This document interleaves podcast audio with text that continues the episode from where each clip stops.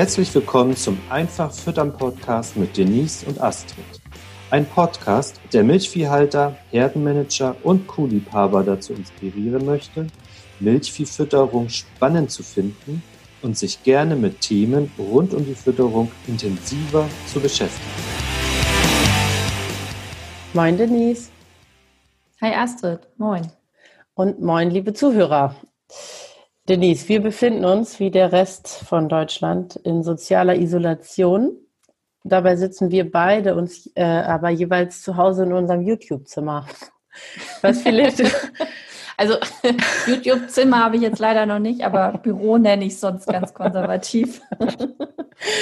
aber was viele von euch vermutlich gar nicht wissen, ist, äh, das machen wir immer so. Ähm, ja, das stimmt. Genau, dennoch möchten wir natürlich gerne vorwegschieben, dass wir natürlich hoffen, dass ihr und eure Familien gesund seid und das auch bleiben und dass auch die Auswirkungen euch betrieblich nicht äh, so hart treffen. Genau, höchstens beim freie Bahn auf der Straße, weil die anderen alle zu Hause sind. Also da hat schon der eine oder andere Landwirt diese Woche gesagt, dass er das natürlich äh, positiv honoriert oder ihm ja das ein Vorteil ist beim Güllefahren oder Dünger streuen. Ja, das kann ich mir vorstellen. Was man jetzt noch machen muss, je nach ähm, Standort, weil es ja tatsächlich in Schleswig-Holstein auch noch viele Ecken gab, wo man bis vor kurzem gar nicht auf die Flächen kam aufgrund der Niederschläge. Ja. Für ja. heute haben wir uns ja trotzdem ein aktuelles Thema ausgesucht, also nicht Corona, sondern die bevorstehende Grasernte. Wir wollen heute über den richtigen Schnittzeitpunkt sprechen. Aber du hast es schon angesprochen, schlechtes Wetter, Regen, Befahrbarkeit. Ähm, ja, die Vegetationsstadien auf den verschiedenen Standorten sind ja auch sicherlich unterschiedlich ausgeprägt. Dann habe ich irgendwie Grünland, Dauergrünland, Ackergras und so weiter. Kann man denn überhaupt sagen, dass es einen richtigen Schnittzeitpunkt gibt? Nee, also da kommt es natürlich zum einen auf den Standort an, auch ähm, wie du schon richtig gesagt hast, auf die Struktur der Flächen. Also was habe ich überhaupt für Grünlandflächen äh, zur Verfügung? Und ja, das sind die ersten Punkte, die ich berücksichtigen muss. Und dann ist mir natürlich auch immer ganz wichtig, dass man darauf schaut, wie denn das Futter dann letztendlich eingesetzt werden soll in der Ration für meine Milchkühe und welche Schnittzeitpunkte ich dann anstreben sollte, um da ein passendes Fütterungskonzept dann über das Jahr heraus zu gestalten. Ja, ähm, so wie ich dich ja jetzt auch einfach schon kenne, weiß ich ja, dass du eher für frühe Schnittzeitpunkte plädierst.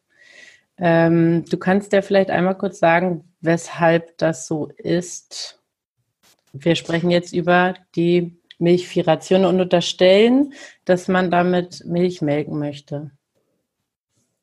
Genau, letztendlich ist es natürlich so, dass ich ähm, versuche immer einen sehr guten ersten Schnitt, der auch äh, besonders energiereich, proteinreich und gut verdaulich ist, zu ernten, weil ich ja oft aufgrund der Witterungen im Sommer oder auch der Niederschlagsmengen äh, dazu gezwungen bin oder da dann nicht mehr ganz so flexibel bin in der Qualitätsbestimmung. Und weil hier in Schleswig-Holstein, und ich glaube, das ist in Gesamtdeutschland, auf einigen Betrieben so oft ähm, mehrere Silagen auch parallel verfüttert werden, ja, strebe ich schon an, eher das Gras jung zu schneiden, um dann eben optimale Energiedichten zu haben. Und da würde ich auch sagen, dass ähm, ich immer ein bisschen früher dran bin als jetzt beispielsweise die Empfehlung der Offizialberatung.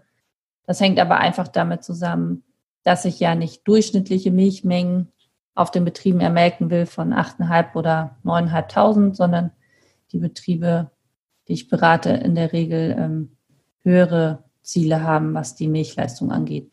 Und das deswegen, es muss natürlich zum Betriebskonzept passen. Ne? Welche Ziele habe ich? Und ähm, auch welche Futtermengen habe ich dann zur Verfügung. Also das war jetzt auch gerade in den letzten beiden Jahren sehr zu merken, dass ähm, auf einigen Standorten gerade im Osten von Deutschland das Wasser sehr knapp war und ja, dann konnte man nicht mehr so sehr auf Schnittzeitpunkt, sondern musste auch einfach auf Erntemenge achten und die ist natürlich einfach höher, umso später ich schneide logischerweise, wobei es dann oft insgesamt ähm, pro Hektar übers Jahr gesehen gleich bleibt, egal wie viele Schnitte ich dann habe. Nur der die Gesamtmenge oder die Energiemenge, die man dann erntet? Naja, äh, letztendlich beides, also je nach Proportion.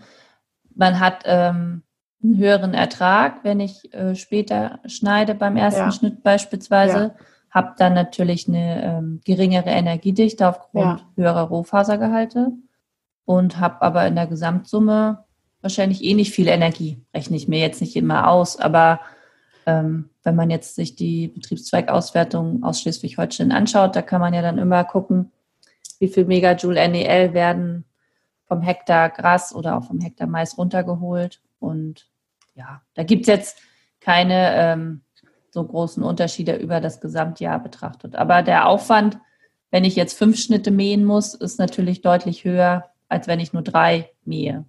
Ja. Also was Kostenaufwand und Zeitaufwand angeht. Ja.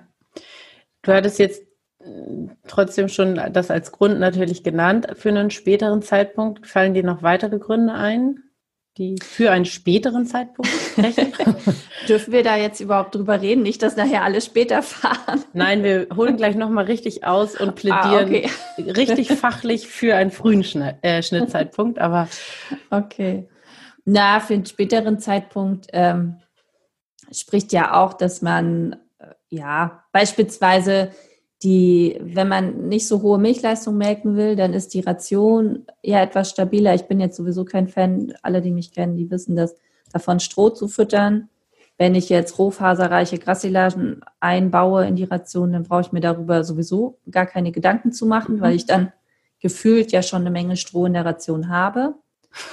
ähm, ja, also ich also mir fallen jetzt nicht so richtig viele gute Gründe ein, ähm, aber ich weiß doch, natürlich, ja. dass das genau, äh, ich weiß, dass das andere Berater anders sehen oder auch äh, Betriebsleiter das manchmal anders sehen, weil sie eben sagen, sie brauchen einfach die Futtermengen und sie müssen später schneiden und sie wollen lieber auch mal länger ähm, nicht auf die Kühe gucken müssen und auf den Stall, weil wenn ich eine junge Grassilage füttere, ist die ganze Ration ja einfach ähm, auch besser zu beobachten oder man muss sie dann besser im Blick behalten, als wenn ich da jetzt so viel Rohfaser drin habe. Dass dann lass uns doch mal rüberschwenken. Nichts passieren kann. Dann feuer doch mal die Argumente für einen frühen Schnittzeitpunkt raus. Und danach sprechen wir darüber, was denn für dich früh bedeutet. Hm, also mein Hauptargument ist ja tatsächlich, dass die Kühe möglichst hohe Grundfutterleistungen ermelken sollen. Und das geht immer am besten mit ähm, hochverdaulichen Grassilagen. Und ja, das sind in der Regel dann eben die Grassilagen, die früh geschnitten worden sind. Also früh bedeutet für mich ähm, im Ehrenrispen schieben oder vielleicht sogar kurz davor, je nachdem, was ich für einen Bestand habe. Ich konzentriere mich dann immer auf die Hauptbestandsbildner und äh, bin da auch wirklich ja schon sehr zeitig äh, davor. Und das bedeutet für mich aber auch, dass der Betrieb oder wir dann gemeinsam auch zeitnah äh, Grünlandbegehungen in einer hohen Frequenz vornehmen, um da nichts zu verpassen. Also das bedeutet auch, dass man mal morgens und abends auf der Fläche nachschaut, was ist denn da heute passiert, weil bei wüchsigem Wetter da natürlich innerhalb eines Tages sehr viel passiert. Okay, das heißt Grünlandbegehung. Auf was achten die Landwirte? Das wissen sie, ne? Oder auf was achtest du?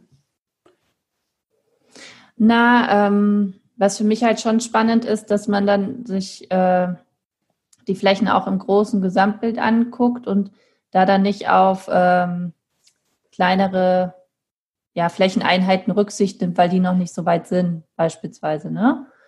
Ähm, ja, und die Sachen, die dann im Vorfeld gelaufen sind, also wie gut ist die Namenzusammensetzung und all das sind ja Informationen, die man bei so einer Grünlandbegehung dann immer mitnimmt, die man dann ja aber auch nicht mehr korrigieren kann.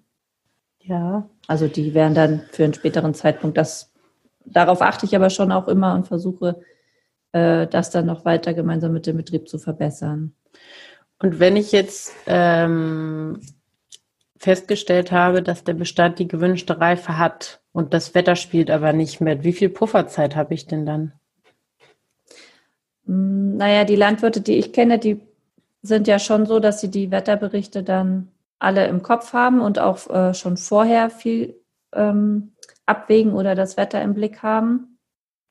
Und ich würde, also eigentlich hat man hinten raus ja keinen Puffer, ne? wenn ich im Ehrenrispen schieben bin und einige Rispen und Ehren schon gut zu sehen sind, dann bin ich ja schon fast zu spät. Und wenn ich dann noch eine Woche warten muss, weil das Wetter schlecht ist, ja, dann würde ich immer versuchen, wenn es die Möglichkeit gibt, bevor die Regenperiode äh, kommt, die zwei, drei Tage davor noch zu nutzen. Also da weiß ich natürlich, dass das von Betrieb zu Betrieb sehr unterschiedlich ist. Manche Betriebe brauchen äh, zwei, drei Tage, bis sie dann ihren kompletten ersten Schnitt im Silo haben, machen dann auch mehrere Silohaufen beispielsweise oder wie auch immer, weil die einfach so viel Fläche haben, äh, dass sie das jetzt nicht alles an einem Tag zusammenfahren können. Ja, und andere Betriebe schaffen das natürlich auch dann innerhalb von 36 Stunden. Ich will gar nicht mal sagen, die 24-Stunden-Silage beim ersten Schnitt, weil ich da in den letzten Jahren häufig die Erfahrung gemacht habe, dass es dann am Ende zu nass in den Silo reingekommen ist. Aber mhm. ähm, man sollte schon eine gewisse Flexibilität haben, gerade wenn es dann droht, sonst ähm, deutlich einzuregnen, beispielsweise. Also das Erntegut. Ja. Ähm, lass uns nochmal auf die Nährstoffzusammensetzung im frühen also jetzt nach deiner Definition, frühen Zeitpunkt kommen. Ähm, was kaufe ich mir damit ein im Vergleich zu einem, meinetwegen dann eine Woche später? Was sind die Vorteile? Du hattest schon gesagt, die Verdaulichkeit. Genau, ich habe ja einen geringeren Rohfasergehalt. Da bin ich ja auch immer ein bisschen skeptisch, was jetzt die Futtermittelanalysen angeht. Da steht ja oft ein Richtwert hinten drauf und bei vielen Laboren steht da auch noch, dass man zwischen 23 und 26 Prozent liegen sollte beim ersten Schnitt. Das wäre mir tatsächlich deutlich zu hoch. Die meisten Betriebe liegen ja eher so bei 21, 22. Je nach Labor, ähm, dass das dann untersucht, gibt es da schon auch gefühlt für mich ab und zu Unterschiede. Von daher würde ich mich da jetzt nicht ganz so festlegen wollen, ähm, wo der Rohfasergehalt liegen sollte, aber eher niedriger als 24 Prozent.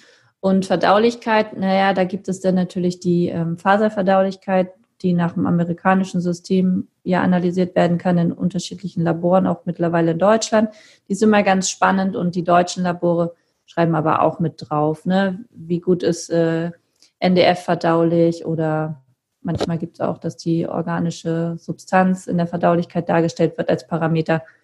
Ja, ja, da muss man halt gucken, mit welchem Labor man zusammenarbeitet und welche ähm, Eckparameter man zur Verdaulichkeit findet. Fakt ist aber einfach, wenn ich nicht ganz so hoch liege in der Rohfaser, eine gute Energiedichte von 6,7 besser ähm, mehr Megajoule NEL vorfinde und mein Rohproteingehalt beispielsweise über 16,5 oder sogar 17 äh, Prozent liegt, dann würde ich schon mal davon ausgehen, dass die Ration oder eine Ration mit dieser Kassilage ganz gut melken sollte, solange die Rohaschegehalte auch ja, niedrig liegen. Ne? Niedrig bedeutet für mich immer gerne unter ähm, 10 Prozent. Ich habe das aber auch manchmal, dass sie bei 10,5 oder bei sehr nassen Silagen sogar höher liegen. Und das kostet natürlich viel Energie, es kostet Schmackhaftigkeit, es äh, kann zu Fehlgärung im Silo kommen.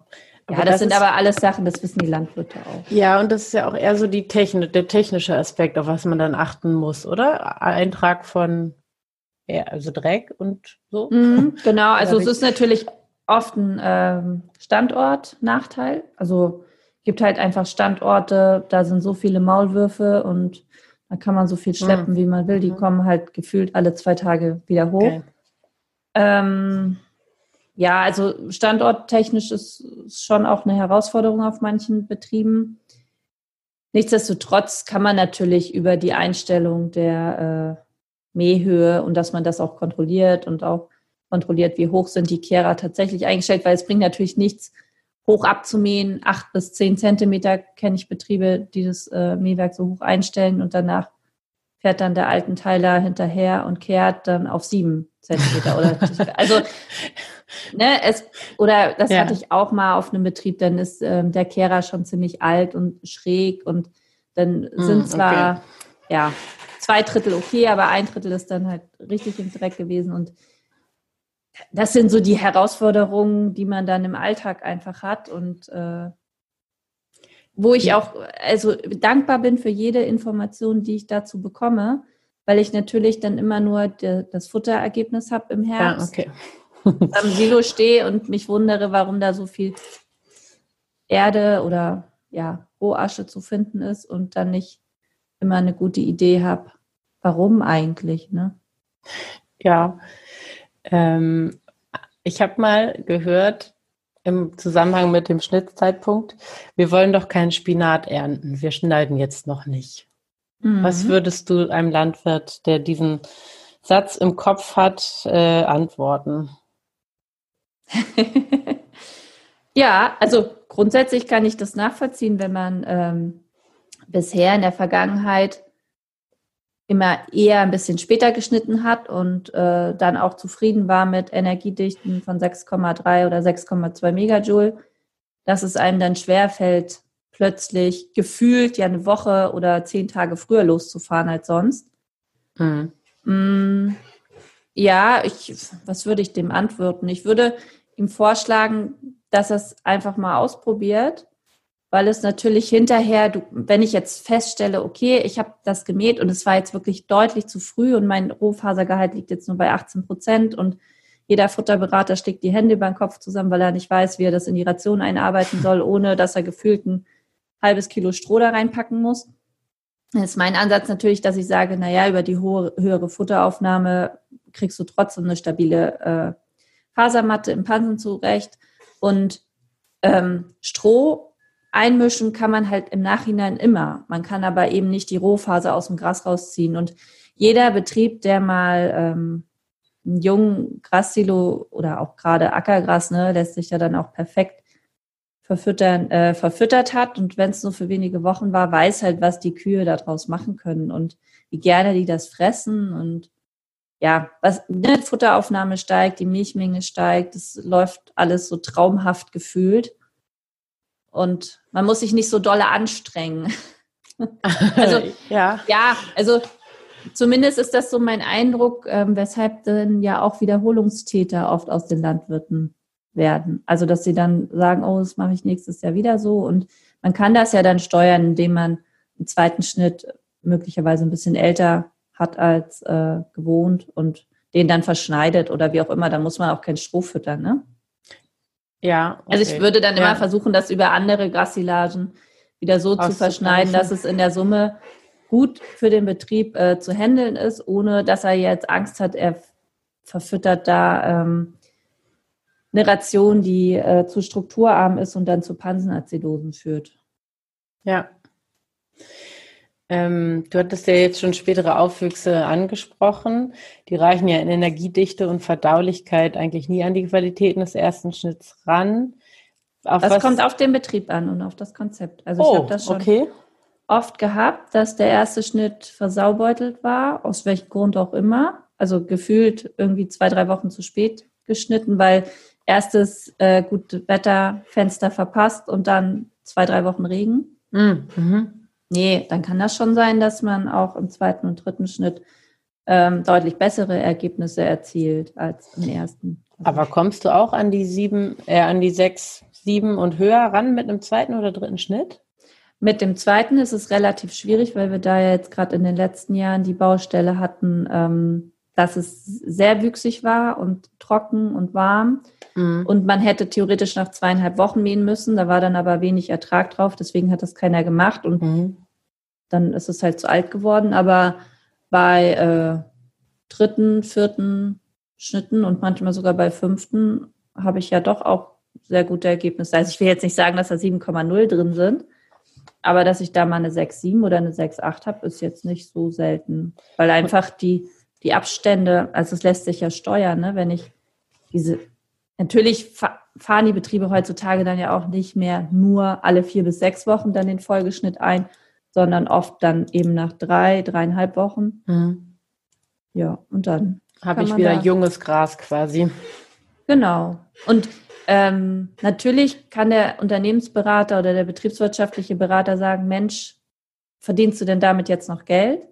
Das kann man auch nicht immer so genau vorhersagen, aber mein Ziel ist natürlich primär, eine gute Silage einzufahren, die den Tieren gut schmeckt, die sie gesund erhält, wovon sie viel fressen können. Und ähm, dass man nachher immer gut auch Kosten-Nutzen gegeneinander aufrechnen muss, ist klar und sollte auch jeder Betrieb dann für sich machen, ne? um dann zu gucken, mit welchem Konzept der gut fährt. Ja. Ja, jetzt hast du ja einige gute Argumente gebracht. Ich glaube, wir haben alle soweit äh, verstanden, wo der Schwerpunkt deiner Meinung nach liegen sollte. Was können oder was kannst du den Landwirten jetzt im Zusammenhang mit ihrer diesjährigen Grasernte noch wünschen? Mm, einer meiner Sprüche, der ist aber auch altbekannt, ist, dass gute Grassilage kein Zufall ist. Und davon bin ich fest überzeugt, weil auch in schlechten Jahren trotzdem die Betriebe mit sonst guten Silagen auch immer da wieder die besseren Silagen haben. Ähm, deshalb mein, meine Empfehlung für alle, die da draußen sich jetzt freuen, dass sie bald wieder los können, um Silo zu fahren.